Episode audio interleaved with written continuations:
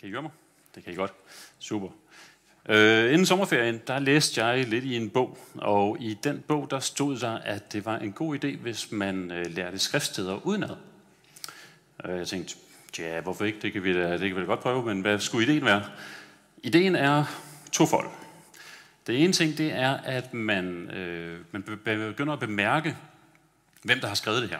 Hvis man kigger på Johannes, så vil man opdage, at det er altid sådan meget metaforisk. Hvis man kigger hos Paulus, så er det altid mega kryptisk. Og det, der er det smarte i det, det er, at man tænker, okay, det her er faktisk rigtige mennesker, der har skrevet det her. Det er ikke bare en roman, det er ikke bare skrevet af en eller anden person, der har kørt det hele ned. Man kan se nogle korrespondencer, og man kan se, at der er, der er ægte mennesker bagved her. Den anden fordel ved det, det er, at man kommer meget, meget tættere på teksten. Man begynder at forstå, hvad det egentlig var, de snakkede om. Og bogen fortalte, at ham, der, ham, der skrev bogen, han sagde, jeg har en ven, der har lært hele Lukas evangeliet udenad. Jeg tænker, okay. Jeg startede med, med tre vers. Øh, et, og det er et, et tekststykke, som I nok aldrig, eller jeg har sikkert læst det, men jeg har nok aldrig nogensinde tænkt over det. Men der er faktisk utrolig meget vist om det her. Nu har jeg haft flere måneder til at gå tyk på det her. Så det bliver godt. Jeg har kaldt det det kristne økosystem. Og vi skal øh, dykke lidt ned i teksten. Teksten det går sådan her. Fra Paulus, øh, Guds tjener og Jesu Kristi apostel, udsendt for at kalde Guds udvalgte til tro og til erkendelse af den sandhed, der fører til Guds frygt. Øhm, nu skal jeg lige kigge igen. Nej, jeg troede, jeg kunne. Med håb om evigt liv, som Gud, der ikke øh, lyver, har, fortalt fra, har lovet fra evige tider siden. Og, og da tiden var inde, åbenbarede han sit ord øh, gennem den forkyndelse af... Øh, åh, det er svært det her. Og da tiden var inde, åbenbarede han sit ord ved den forkyndelse af budskabet, som blev betroet mig efter betaling, befaling fra Gud, vor frelser. Ej, jeg har, jeg har øvet det i tre måneder alligevel. Det er virkelig svært. Altså, virkelig Okay, så øh, for lige at, at, at sætte jer lidt i rammen, så har jeg taget et feriebillede med. Faktisk er det ikke et feriebillede, men det er et billede identisk med det her. Jeg har stået lige der. Det der er Tituskirken. Basilika Titus hedder den også. Øh, eller Basilikum måske i øh, Men jeg synes bare, at det her var lidt bedre opløsning af mit feriebillede, så derfor tog jeg med. Kirken var selvfølgelig ikke bygget på det tidspunkt, den byggede over 600-700 der omkring. Øh, men, men det her, det foregår. Det er ham her, han skriver til. Ham, der sandsynligvis har haft et lille hus cirka samme sted. Hvis nu vi nu skulle øh, kigge på, på teksten der, øh, så kan man sige, fra Paulus, Guds tjener og Jesu Kristi apostel. Okay, det, det giver mening. Der er ikke så meget underligt det. Men næste linje, den hed, øh, og det kan godt være, at I bliver nødt til at følge med på, øh, lige tage telefonen frem, gå ind på bibelselskabet.dk, find Titus 1-3, for jeg bliver nødt til at bladre i mine slides her. Så øh, hvis I vil være sikre på, hvad jeg siger rigtigt, så kan I lige tjekke med der. Men linje 1 hedder, udsendt for at kalde Guds udvalgte til tro. Det, det er det første stykke, vi tager. Og øh, så kan man sige, hvem, hvem er Guds udvalgte? Hvad vil det egentlig sige? Fordi tidligere så har jøderne jo været Guds udvalgte folk. Men Paulus prædikede faktisk ikke så meget til jøderne, han prædikede mere til hedningerne. Det var Peter, der tog sig af at prædike til jøderne, så, øh, så det kan ikke være dem. Er det så de kristne? Ja, altså hvis de kristne er de udvalgte, hvorfor skal man så kalde dem til tro? Er de ikke allerede troende? Nå, men er det så de ikke-kristne? Ja, hvis det er de ikke-kristne, hvorfor er de så udvalgte? Øh, så, så vi løber ind i et lille underligt øh, dilemma her. Hvem er Guds udvalgte? Er det bare en tilfældig flok, som Gud har udvalgt? Eller hvad, hvad går det ud på? For lige at forstå det, så skal vi lige et skridt tilbage. Der, der levede en munk i 1500-tallet, der hed Thomas Aquinas. Og han øh, fandt på noget, der hed det kos, kosmo, kosmologiske argument. Kosmos på græsk betyder verden. Øh, så det her det er sådan en, et argument øh, for Gud øh, omkring verden. Og ideen er, siger han, at øh, alting har, er årsag til noget, og alting er forårsaget af noget. Lad mig give et lille eksempel. Jeg tager en kop. Jeg taber en kop. Det, at koppen faldt ned, er en blanding af tyngdekraften og at jeg slipper koppen. Det, at jeg vælger at tage koppen op og slippe koppen, er en besked, der kom fra min hjerne. Beskeden fra min hjerne kom, fordi jeg vidste, at jeg skulle lave den her prædiken, og så videre og så videre. Og faktisk, hvis man dykker endnu dybere ned, så handler det om, øh, inde i hjernen, der er der nogle molekyler, der er nogle kemiske processer, men alt sammen er faktisk forårsaget af tidligere ting. Men, sagde Thomas, der er jo nødt til at være en første årsag, som ikke er forårsaget. For ellers så vil det jo bare fortsætte i al uendelighed. Jeg kunne godt tænke mig lige at, øh, at illustrere med et andet eksempel. Induktion. Og nu siger jeg undskyld til Kirketorp og Dufke, min tidligere fysiklærer, hvis jeg har misforstået det her. Men induktion fungerer på den måde, at magnetisme påvirker molekylerne i øh, gryden til at bevæge sig hurtigere, så de slår til molekylerne i vandet, der bevæger sig hurtigere, så derfor koger vandet. Det samme inde i vores hjerne, det er faktisk sådan, det foregår. Der er nogle biologiske og kemiske processer, der går i gang, og det er vores tanker.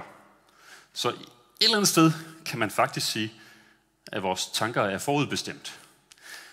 Øhm, det er jo lidt et problem, fordi godt nok har jeg lige bevist Guds eksistens. Øh, men samtidig har jeg gjort ham til det, der forårsager alt. Øh, og det er et, øh, et reelt dilemma, som, som Thomas og andre har stået med gennem tiden.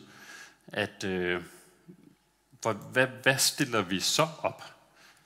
Øh, fordi vi har også eksempler som det her. For således elskede Gud verden, han gav sin eneste søn, for at den hver, som tror på ham, ikke skal, have fortab, ikke skal fortabes, men have evigt liv. Det lyder jo utrolig meget som om, at der rent faktisk er et valg. Der er en eller anden form for frit valg. Det allerførste Gud gør i Edens have, det er at sætte træ og sige, I må ikke spise af det.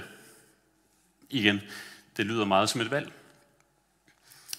Øhm, og med reference tilbage til, til Torbens prædiken i sidste uge, øh, der, gennemgik han, der tog han Bruce Almighty frem, og Bruce han har fået Guds magt i en uges tid over New York.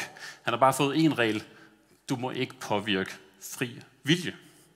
Lad os prøve at se, hvad han siger til det. How do you make somebody love you without affecting free will? Welcome to my world, son. You come up with an answer to that one, you let me know.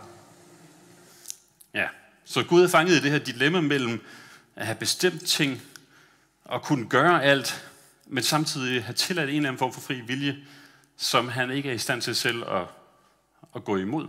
Så han må ikke bruge sin magt til at tvinge folk til at vælge noget. Men øh, og, og i øvrigt så sagde min kone lidt, øh, øh, lidt øh, spydigt her den anden dag, det var en god tanke, Simon. Fik du se, helt selv den? Nu er jeg faktisk i tvivl. så, øh, men, men hvad gør Simon, når han løber ind i, at på den ene side set er alt forudbestemt, på den anden side set skal der være et frit valg. Han går ud i naturen. Og herude i naturen, der begynder han at observere. Og det, som Simon observerede ude i naturen, det var, at den der bi der, den indgår jo faktisk i et økosystem. Den, hvis vi fjernede alle bierne, så ville der ikke være nogen til at befrugte blomsterne, så ville vi ikke få noget frugt.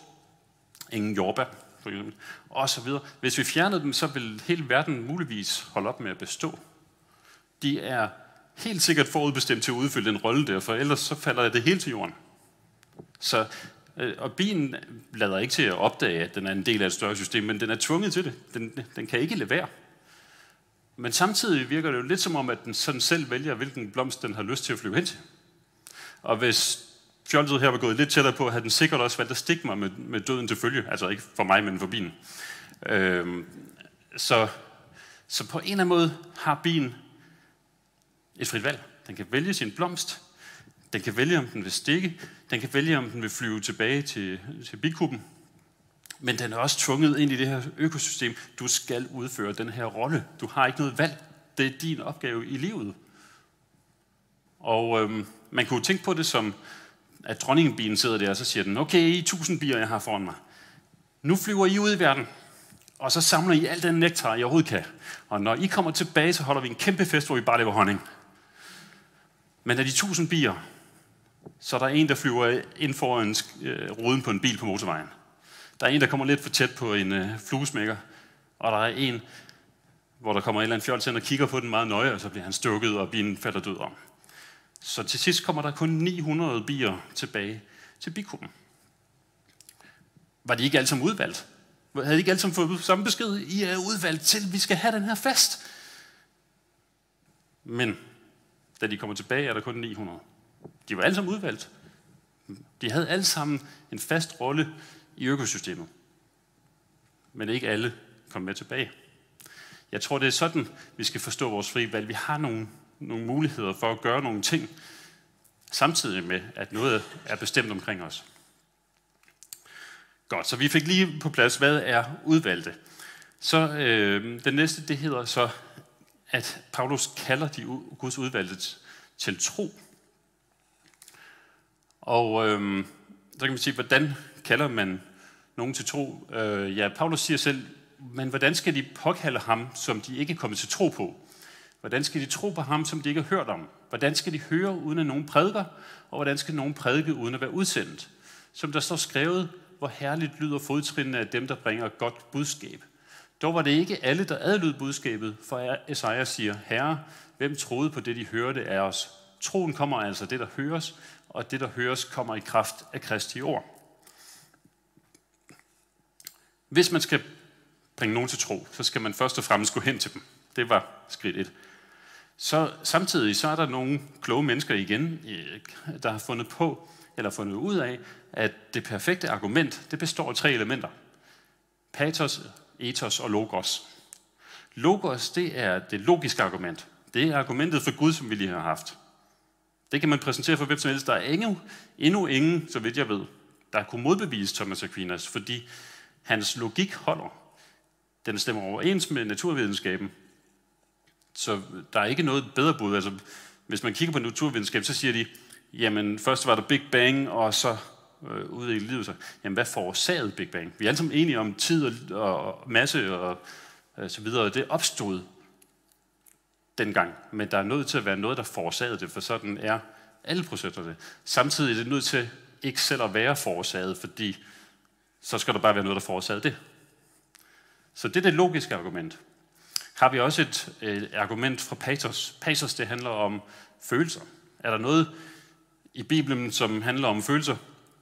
Vi har lige læst øh, den lille Bibel, hvor der står, for således elskede Gud verden, at han gav sin egen søn. Det er helt kernebudskabet i Bibelen. Det er den anden del af vores argument. Den tredje del, det er ethos. Ethos, den handler om, er der noget autoritet bag det her? Er der noget til ligesom at sige, hvorfor, hvorfor skulle vi tro det? Og jeg fortalte på et tidspunkt væk fra streamen her om en, en ven, jeg har, som fik tvillinger. Øhm, og lægerne kunne se på, på scanningsbilledet, at den ene havde et hul i ryggraden. Øh, det her det er tre måneder siden. Og øh, de sagde, at i bedste fald bliver barnet multihandicappet, i værste fald dør det. Så skulle barnet fødes, og alle specialisterne stod klar. Og da det blev født, så fejlede det ikke noget. Så lægerne sagde, øh, det, har, det har helbredt sig selv. Men min ven her, han kommer i Vineyard herhen, og de bad selvfølgelig for barnet, mens det var i maven. Nu øh, er barnet helbredt. Lægerne har ingen forklaring. Så der er noget til at bakke det op. Jeg har en anden historie. Jeg begravede min hund for fem år siden, smadrede min skulder, fik den rynkefotograferet, og øh, de sagde, indtil videre må du tage smertestillende, på et tidspunkt skal du opereres. Ruben Tyksen bad for min skulder, og der skete ikke en døjt. Nu fem år senere, så har jeg ingen problemer med at bevæge mit skulder længere. Så selvom processen var lang, så sker der stadig mirakler. Der er stadig helbredelser. Jeg har mærket det på egen krop. Patos, logos, ethos.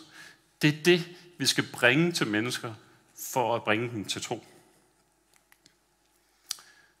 Og Jesus siger, jeg er vejen, sandheden og livet. Det betyder, at vi skal gå af vejen til mennesker, og de skal gå af vejen tilbage igen for at komme til Jesus. Det næste, der stod, det var, at ikke nok med, at vi skulle kalde mennesker til tro, så skulle vi øh, også erkende sandheden, som fører til Guds frygt. I første omgang er man selvfølgelig nødt til at spørge sig selv, hvad er sandhed? Og øh, her har vi endnu en klog mand. Meget, meget dygtig fysiker, Neil Tyson deGrasse, han ved en masse ting om fysik, han ved ikke ret meget om religion. Lad os prøve at høre, hvad han siger.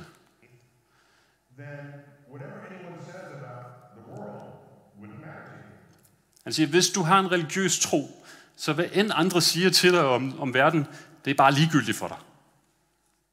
Men det passer jo ikke. Jeg har jo lige øh, vist jer et logisk argument, som siger, vi tror på Guds eksistens, og vi kan ovenikøbet bevise Guds eksistens. Ud fra naturvidenskaben og logiske konsekvenser. Det er direkte plain. Øhm, jeg forstår godt, hvad han mener. Han mener selvfølgelig, at hvis der er uoverensstemmelse mellem Guds ord og naturvidenskaben, så hvad, hvad skal man så vælge? Men der vælger vi jo ikke bare blind tro. Vi går ned og så siger vi, jamen enten tager naturvidenskaben fejl, eller også har vi misforstået teksten. Det er jo ikke sådan, at vi bare blindt siger, "Nå, jeg har forstået teksten rigtigt, og det er sådan her, det er. Men lad mig give et eksempel på, at det faktisk er den anden vej rundt. Det er ikke os, der springer til troskonklusioner. Det er faktisk ateisterne. Det her det er fra, øh, fra Danmarks Radios app for fødselsdagen for Darwin. Darwin, som kom med evolutionsteorien, han sagde sådan her. Darwin- Darwins evolutionsteori kunne forklare, hvordan livet havde udviklet sig, men ikke hvordan det var opstået. Han skrev selv i arternes oprindelse, at Gud havde blæst liv i de første levende organismer. Derfra var artsudviklingen drevet af den naturlige selektion. Det er der, der er aldrig nogen, der har fortalt mig. What? Darwin var kristen. Darwin sagde, Gud blæste liv i de første. Hvor, hvorfor siger Darwin det? Det er fordi, der er ikke nogen forklaring. Hvilke to kemikalier skal du blande ned i laboratoriet for at få liv? Don't know. Det er ingen mennesker, der ved. Der er ingen på denne jord, der kan skabe liv. Nej, nej, men det er ske, altså, først var der ingenting. Det var der så meget af, så længe, at der pludselig blev noget. Og i det var der selvfølgelig liv. Okay, kan du lave det? Nej, jo, jo, jeg tager en, en sædcelle og et æg. Nej, nej, det indeholder allerede liv. Kan du lave liv? Nej, okay. Gud blæste liv i de første arter. Okay? Så sandheden, det er ikke os, der holder os for sandheden. Jesus siger, jeg er vejen, sandheden og livet. Så skal vi blive Guds frygtige. Og hvad vil det sige at være Guds frygtige? Hvad er det for en sandhed omkring Guds frygtighed, vi skal erkende? Når jeg tænker Guds frygtighed, så tænker jeg, wow. Åh, oh, den hoppede lige for langt der. Det her, det er Guds skaberværk. Det er meningen, det faktisk skal indgyde en eller anden form for æresfrygt i os, hvor vi tænker, hold da fast, mand. Det er da det vildeste nogensinde. Tænk sig, at Gud har den magt, at han kan skabe det der. Samtidig så, så, så, så øh, er der også en anden side af medaljen. Og det her det er en øh, lokal kunstner, der har lavet et selvportræt. Øh, det er den lille dernede, der er selvportrættet. Øh, og den store hånd, det er Gud. Og hvis vi bemærker det, så den der hånd, den kan, ligesom en, en ond dreng med et forstørrelsesglas, kan brænde myre væk. Så den der hånd, den kan bare mast forfatter eller kunstneren her. Øh, men det gør den ikke. Billedet hedder faktisk high five med Gud. Fordi Gud vil gerne være vores ven. Så vi har øh, en, en, øh, igen en dobbelthed her, hvor vi siger, på den ene side har han en enorm magt. På den anden side, så vil han gerne være vores ven. Men, der er et lille men, og det er, at vi skal alle sammen, vi, vi bør have den her respekt for Gud, og det betyder egentlig, at man skal opfylde de krav, Gud stiller til os. I ved godt, at rigtige mænd, de tager ikke back op, de græder. Men øh, rigtige mænd, de frygter også Gud. Det er, øh, det er vejen frem. Vi skal, det er at følge Guds bud, det er at frygte ham. Der står i ordsprogenes bog 1.7, at begyndelsen til visdom er at frygte Gud. Det var vist nok rigtig citeret, citeret men. Øhm, så frygt Gud. Og så skal vi opnå frelsen. Det, når øh, Paulus siger, med håb om evigt liv, øh, som Gud, der ikke kan lyve, har lovet for evige tider siden. Håb, det er sådan en skrøbelig størrelse. Og når man hører den her sætning med håb om evigt liv, så tænker man, er, er han i tvivl? Altså, det tror han ikke selv på. Er han bange for, at Gud pludselig skifter mening i sidste øjeblik? Eller hvad, der sker der? Men han siger, at Gud, der ikke lyver, har lovet for evigt tid og sådan. Det betyder jo sådan set, Han besluttede det på et tidspunkt, og han har ikke ændret mening hele vejen igennem, og det kommer han heller ikke til, fordi så vil han jo ikke, hvis han, hvis han ikke lyver, ja, så vil det jo blive ved med at være det samme udfald i sidste ende. Hvad går håbet så ud på? Hvorfor håber han? Jeg tror, Paulus tvivler på sine egne evner. At oh, det handler om, at vi hele tiden bevidst skal tage valget om, hvad det er, vi vil, og hvad det er, vi gør med vores liv. Så øh, for at vinde det her, så skal du holde dig med i løbet. Ellers så kommer du igen. Ellers er du en af de bier, der, der bliver smattet ud på en øh, forruden på en bil, eller stikker en eller anden, øh, en eller anden fjols, der kommer for tæt på. Så sørg for, at du er ude og hente nektar og løber tilbage og laver honning af det, at du er med i løbet og holder fast ved håbet. Samtidig så siger Jesus, jeg har vejen, sandheden og livet. Vi har lige fundet ud af, at Gud er evig, fordi han var uden for tid og sted. Så han var evig i en eller anden øh, interessant betydning. Og Jesus siger også, at han er livet. Så Gud er faktisk det evige liv. Så, det, så evigt liv, det betyder i virkeligheden samvær med Gud. Det er at være i det evige liv. Det ved jeg ikke, om jeg har tænkt over før. Det sidste punkt her, det hedder øh, del budskabet. Og der siger, øh, der siger Paulus, og da, øh, da tidspunktet var, han siger, og da tiden var inde, øh, ja, jeg er allerede glemt igen, åbenbarede han sit ord gennem den forkyndelse af budskabet, som er blevet betroet mig øh, ved, efter befalingen fra Gud vor frelser. Okay. Det er lidt interessant, fordi det, som det betyder, er i virkeligheden, at Paulus siger, I kan regne med den udlægning af ordet, som jeg har. Det, det er den ene side af det. Den anden side af det er, når man åbenbarer ordet, når vi åbenbarer ordet, eller når Gud åbenbarer ordet, så er det jo faktisk Jesu inkarnation. Altså det, at ordet tog, øh, blev kød og tog bolig blandt os, står der i Johannes evangeliet. Så åbenbaringen af ordet, det er Jesu eksistens. Han siger jo også, da tiden var inde. Det virker jo som om, at jøderne har jo haft øh, teksten hele vejen igennem, så hvornår blev den åbenbaret for dem? Det gjorde den, da Jesus kom. Da Jesus kom, så vi, hvad det var meningen, vi skulle gøre, hvordan det var meningen, vi skulle fortolke det, fordi han både gennem ord og handling fortolkede ordet korrekt.